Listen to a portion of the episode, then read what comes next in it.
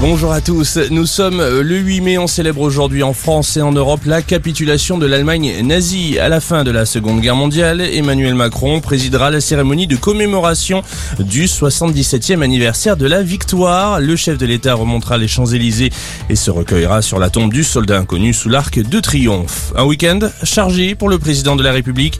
Lui qui assistait hier à sa cérémonie d'investiture à l'Élysée.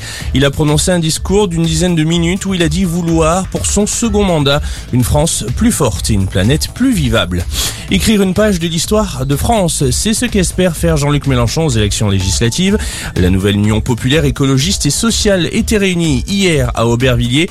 Objectif pour cette union des gauches, obtenir la majorité à l'Assemblée nationale pour forcer une cohabitation. Toutes les femmes, tous les enfants et toutes les personnes âgées évacuées d'Azovstal, le gouvernement ukrainien s'est félicité hier de la réussite de la mission humanitaire à Mariupol. Seule personne encore sur place, les soldats ukrainiens. Kiev qui a appelé Médecins sans frontières à une nouvelle opération pour aller soigner les blessés. À l'étranger, toujours en Irlande du Nord, c'est une première depuis près d'un siècle. Le Sinn Féin, parti nationaliste en faveur d'une réunification irlandaise, va selon les premiers résultats avoir plus de sièges à l'Assemblée que son rival du DUP qui plaide pour rester avec la couronne britannique. Des pourparlers vont être mis en place. On termine par un mot de football. Ils attendaient ça depuis 22 ans. Nantes remporte la Coupe de France. Les Canaries se sont imposés contre Nice sur le score de 1 but à 0.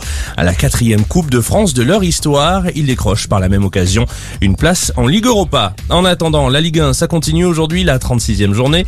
Au programme, la lutte pour l'Europe, mais aussi pour le maintien. Metz-Lyon à 13h, Angers-Bordeaux à 15h, Lorient-Marseille, ce sera à suivre à 17h05. Avant l'affiche, PSG 3 à 20h45. Voilà pour l'essentiel de l'info. On se retrouve très vite pour un nouveau point d'actu.